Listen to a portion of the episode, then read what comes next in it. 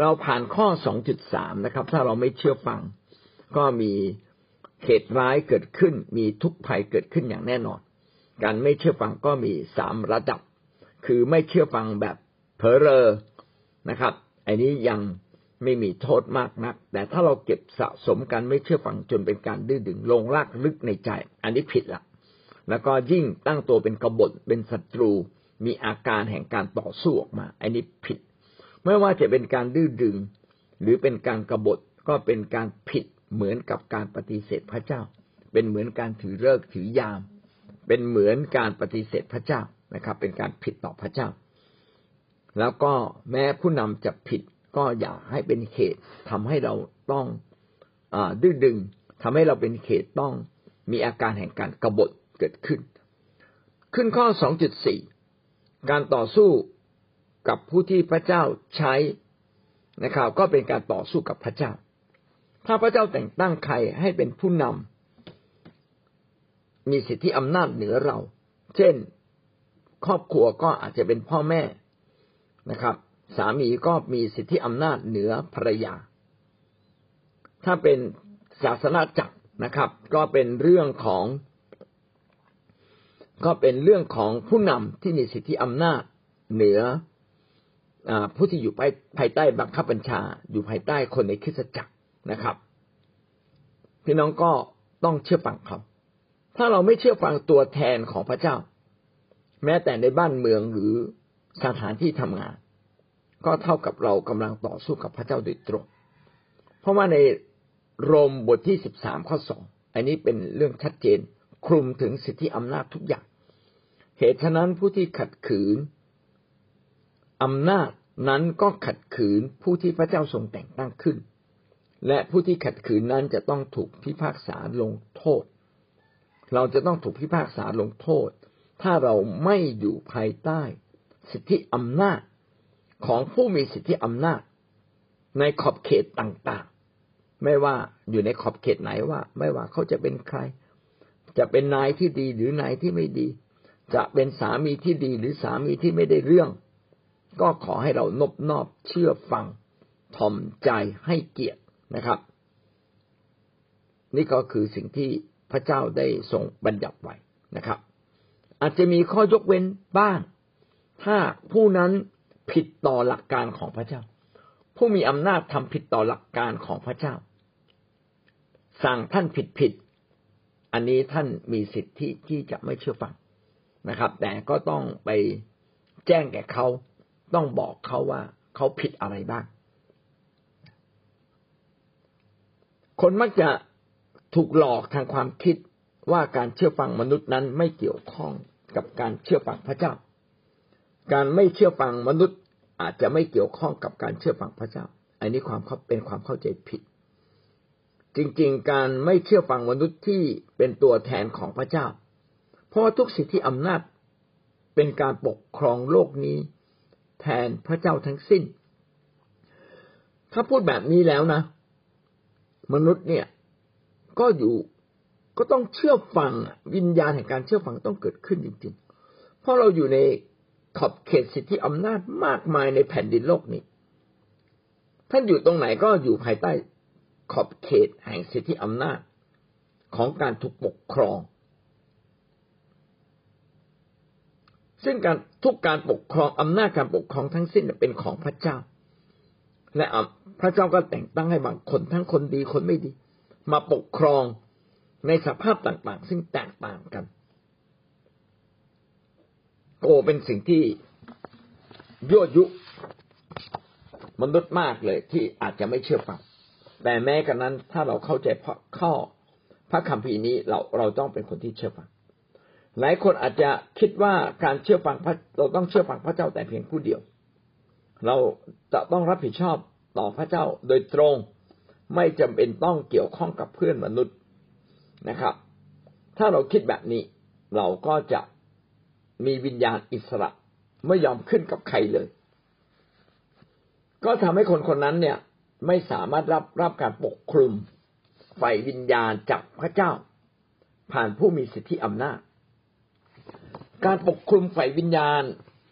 ก็คือการยอมรับการปกครองของพระเจ้า แท้จริงพระเจ้าเนี่ยตั้งให้การปกครองทุกอย่างเป็นประโยชน์ต่อชีวิตของเรา พระเจ้ากำลังปกคลุมไฟวิญญาณเหนือเรา ผ่านผู้มีสิทธิอำนาจ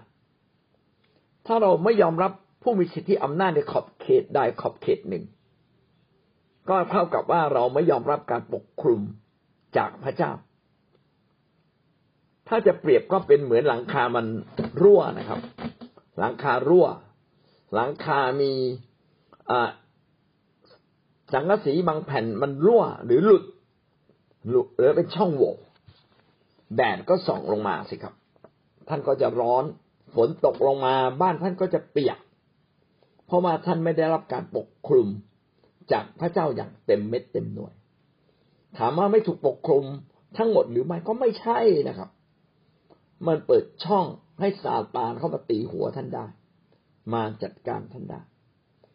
ท่านพี่น้องก็จะสังเกตว่าบ่อยครั้งที่เราต่อต้านผู้มีสิทธิอำนาจ หรือไม่เชื่อฟังผู้มีสิทธิอำนาจ จะเกิดเหตุร้ายจะเกิดสิ่งที่ไม่ดี ไม่ได้เกิดทันทีนะ แต่มันจะค่อยๆเกิดอย่างไม่รู้ตัว เพราะว่าท่านไม่ได้ถูกปกคลุม สิ่งดีจะปกคลุมชีวิตของท่าน ท่านไม่ยอมให้สิ่งดีมาปกคลุมท่าน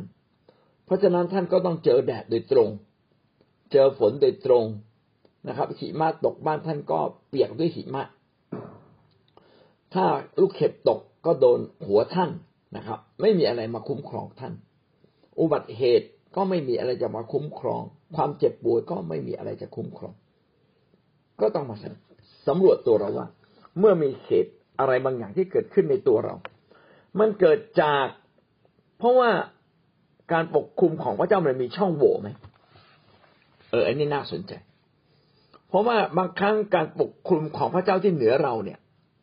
มีช่องโหว่มีช่องโหว่จากอะไร ก็เกิดจากการไม่เชื่อฟังในระดับใดระดับหนึ่ง นั่นเองมีช่องโหว่ก็คือมันมีการไม่เชื่อฟังเกิดขึ้น มันมีการไม่เชื่อฟัง การปกคลุมของพระเจ้าที่เหนือเรา ก็เลยขาดตกบกพร่องไปนะมีรอยโหว่แต่ยังปกคลุมอยู่นะครับ ถ้าไม่ปกคลุมอยู่เราคงจะตายเลย แต่มันไม่ตายนะแต่ว่าเป็นการเปิดช่องให้กับซาตาน ให้กับความบาปเข้ามายังชีวิตเรามากขึ้น ใครที่สะสมกันไม่เชื่อฟัง มันไม่หยุดนิ่งนะมันจะโตขึ้นโตขึ้น จงส่งจนกระทั่งมันส่งผลร้ายต่อเรา ส่งผลร้ายต่อเราอย่างแน่นอน เมื่อเขาไม่ยอมรับและต่อสู้ผู้มีสิทธิอำนาจ ก็เท่ากับเขากำลังต่อสู้กับพระเจ้า ตอนแรกนี่ไม่เชื่อฟังเฉยๆยังไม่ต่อสู้ อันนี้ก็หลังคาก็อาจจะสังกะสีหลุดไปแผ่นแต่พอต่อสู้เนี่ยมันหลุดเป็นแถบเลยนะครับกระเบื้องเนี่ยแตกกันแบบเข็นรอยรอยเข็นความสว่างจากฟ้าเลยนะครับ ปกคลุมอะไรไม่ได้ เป็นแถบๆนะครับ เหมือนอลมพายุพัดมาแล้วมันหลังคามันเปิงหายไปแถบหนึ่งโอ้อันนี้อันตราย อันนี้ก็แสดงว่าเราเนี่ยไม่เชื่อฟังถึงขนาดเป็นกบฏต่อสู้กับพระเจ้า การที่เราไม่เชื่อฟังผู้ที่มีอำนาจปกครองเหนือเรา ก็เท่ากับเรากำลัง ไม่ยอมเชื่อฟังพระเจ้า ถ้าเราต่อสู้กับผู้นำก็เท่ากับเรากำลังต่อสู้กับพระเจ้า เมื่อเราไม่ยอมรับผู้นำก็เท่ากับเรากำลังไม่ยอมรับพระเจ้า นี่ก็เป็นอันตรายนะครับ แล้วก็จะเกิดผลร้ายนะครับ บางครั้งพ่อแม่ที่แม้ไม่ได้เชื่อในองค์พระผู้เป็นเจ้านะบอกลูกนะครับ ให้ลูกเตือนสติลูกให้เล่นเกมอย่างเหมาะสม ให้อย่านอนดึก นะครับ ให้อ่านหนังสือให้ช่วยงานบ้าน อันนี้เป็นเรื่องที่ถูกต้องนะครับ การตักเตือนของพ่อแม่ก็เป็นสิ่งที่ถูกต้อง แต่ลูกถ้ากลับไม่เชื่อฟังไม่นบนอบทำตาม ก็จะทำให้พ่อแม่เข้าใจผิดว่าลูกของเรานั้นน่าจะไปเชื่อ เป็นคริสเตียนแน่นอนเลย ไปเชื่อฟังแต่พี่เลี้ยงนี่มัน ช่างกระด้างกระเดืองต่อพ่อแม่ พ่อแม่เตือนไม่ได้ ต้องให้พี่เลี้ยงเตือน อันนี้ก็เป็นการผิดต่อพ่อแม่ เท่ากับเราเปิดหลังคาอย่างน้อยแผ่นสองแผ่นนะครับ ให้แสงแดดส่องเข้ามา ให้ซาตานเข้ามาจัดการเรา ในกรณีเช่นนี้ ลูกก็ทำผิดต่อพระเจ้านะครับ ถ้าเมื่อเชื่อฟังพ่อแม่ ในเมื่อพ่อแม่ตักเตือนเราอย่างอยู่ในขอบเขตแห่งสิทธิอำนาจด้วย แล้วก็ตักเตือนเราในสิ่งที่ถูกต้องนะครับ การที่ไม่เชื่อฟังพ่อแม่ก็เท่ากับเรากำลังไม่เชื่อฟังพระเจ้า นะกำลังเปิดช่องโหว่แห่งการไม่เชื่อฟัง ให้ซาตานมาจัดการเรา แล้วก็ทำให้คนข้างนอก วิพากษ์วิจารณ์ ความเป็นคริสเตียนของเรา หรือบางครั้งก็วิพากษ์วิจารณ์ ไปถึงพระเจ้าเบื้องบนเลยทีเดียวนะครับนี่คือข้อที่สองจุดสี่ก็เป็นสิ่งที่เตือนใจเรานะครับ ว่าถ้าเราเชื่อฟังทั้งที ก็ขอให้เราเชื่อฟังพระเจ้า และอยู่ภายใต้ทุกบุคคลที่มีสิทธิอำนาจเหนือเราสองจุดสามครับ การเชื่อฟังคือการไม่ทำร้ายผู้มีสิทธิอำนาจ แม้บางครั้งผู้มีสิทธิอำนาจนั้นอาจจะทำผิด ชัดเจนครับอยู่ในหนึ่งสมุเอลบทที่ยี่สิบหกข้อเก้า ซาอูลเนี่ยพยายามไล่ล่าดาวิดตามล้างตามฆ่า ทั้งทั้งที่ดาวิดไม่ได้ผิดต่อซาอูลเลย แต่ครั้งหนึ่งซาอูลเผลอมีสองครั้งนะครับซาอูลเผลอ ครั้งหนึ่งหลับไปอีกครั้งหนึ่งเข้าไปส่งทุกอยู่ในอยู่ในถ้ำแล้วก็พอดีพอดีนะครับ สามารถ ทางกองทัพของดาวิดสามารถจัดกการกับซาอูล แล้วก็ลูกน้องก็บอกซาอูลให้จัดการเลย ครั้งหนึ่งนอนอยู่นะครับอบิชัยซึ่งเป็นทหารเอกคนหนึ่ง บอกว่าฆ่าเลย ให้ผมฆ่าอีกแล้วก็ดาวิดบอกว่า อย่าฆ่าซาอูล อย่าอย่าไปแตะต้องคนที่พระเจ้า แต่งตั้งไว้หรือเจิมไว้ เพราะเป็นการผิดต่อพระเจ้า โอ้นี่เป็นสิ่งที่ไม่น่าเชื่อ พระคัมภีร์เขียนไว้อย่างนี้นะครับหนึ่งสมุเอลบทที่ยี่สิบหกข้อเก้าแต่ดาวิดบอกอาบิชัยทหารเอกนะครับ ของของดาวิดขออย่าทำลายพระองค์เลย เพราะผู้ใดเล่าจะเหยียดมือออกต่อสู้ ผู้ซึ่งพระเจ้าทรงเจิมไว้ และจะไม่มีความผิด ดาวิดยำเกรงพระเจ้ากลัวความผิด อย่าทำลายซาอูลนะครับ ถ้าทำลายซาอูลเนี่ย เหยียดมือออกแตะต้องนะครับ ต่อสู้แตะต้องว่าล้วนแต่เป็นความผิดรุนแรงนะครับ คนไหนพระเจ้าเจิมแล้วเราอาจหารไปว่า ไปต่อสู้ไปตั้งตัวเป็นศัตรูนะครับ ถึงขนาดไปฆ่าเขาจะไม่มีโทษหาไม่ได้ ดาวิดก็เตือน บอกว่า อย่า อย่าฆ่า อย่าฆ่า แม้ซาอูจะไร้กะแล้วก็คอยฆ่าดาวิดนะครับ สิ่งนี้เองบางคนอาจจะเข้าใจผิด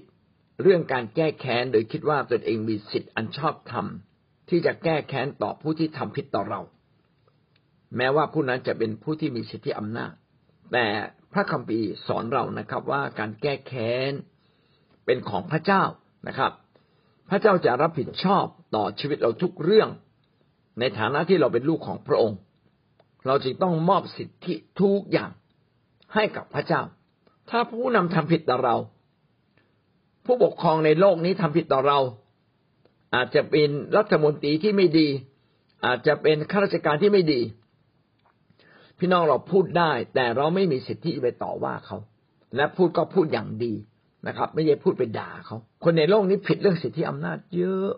นะครับ เขาไม่เข้าใจ เขาคิดว่าเขามีสิทธิ์จะไปว่าคนนู้นคนนี้ ว่าผู้ที่ มีอำนาจปกครองเหนือเรานะครับ อย่างไรเราก็เป็นคนที่อยู่ภายใต้ การที่เราละเมิดผู้มีสิทธิอำนาจ ทั้งทั้งที่ผู้ที่มีสิทธิอำนาจอาจจะผิดก็ได้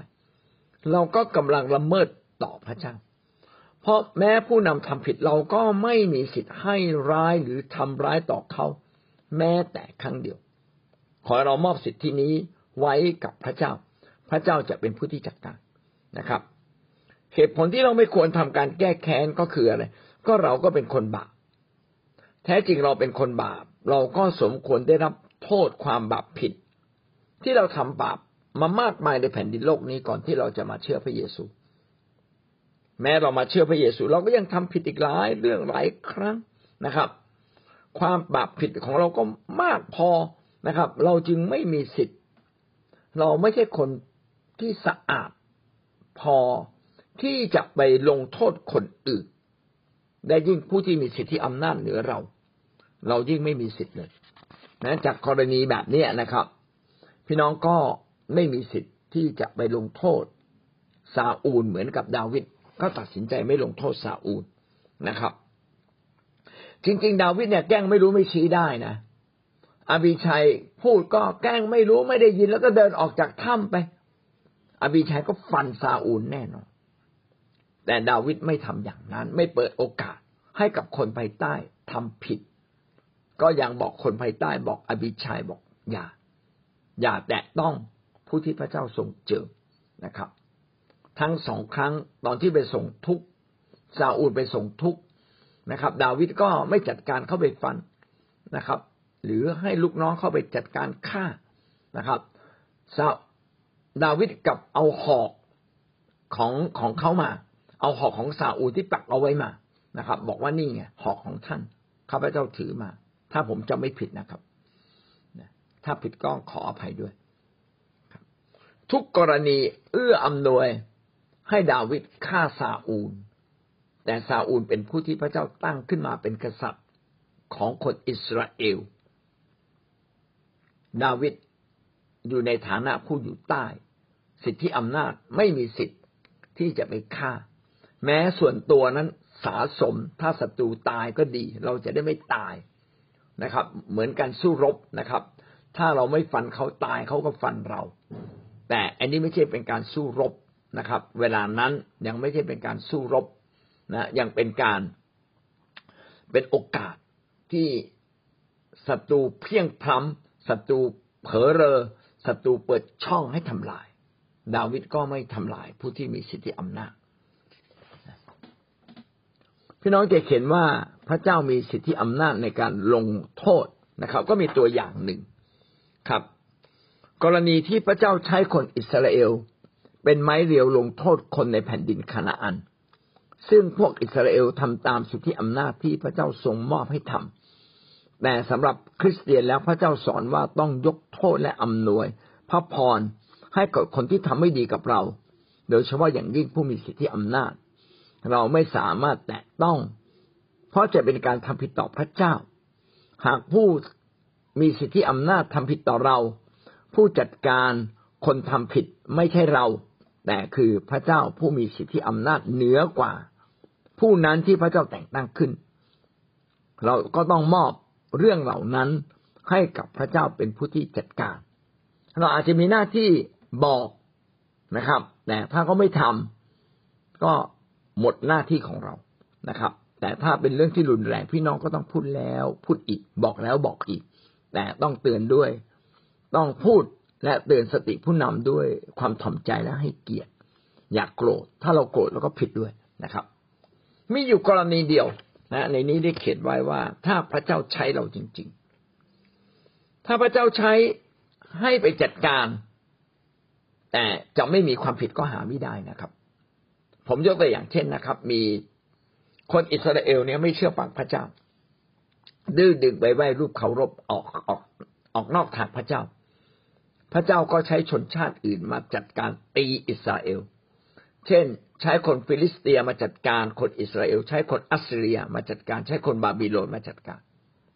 แต่อัสซีเรียที่มาจัดการอิสราเอลจะมีไม่มีโทษหาไม่ได้ หรือบาบิโลนในที่สุดก็ต้องถูกจัดการ เพราะเขาจัดการกับคนอิสราเอลหนักหน่วง เกินขอบเขตนะครับ และแม้ไม่เกินขอบเขต พระเจ้าก็ทรงไม่พอพระทยัยดังนั้นการจัดการกับผู้มีสิทธิอำนาจพี่น้อง อย่าไปยุ่งเลย อย่าไปแตะต้องเพราะรูปมันขอบเขตมันบางมากนะครับ เรามีโอกาสผิด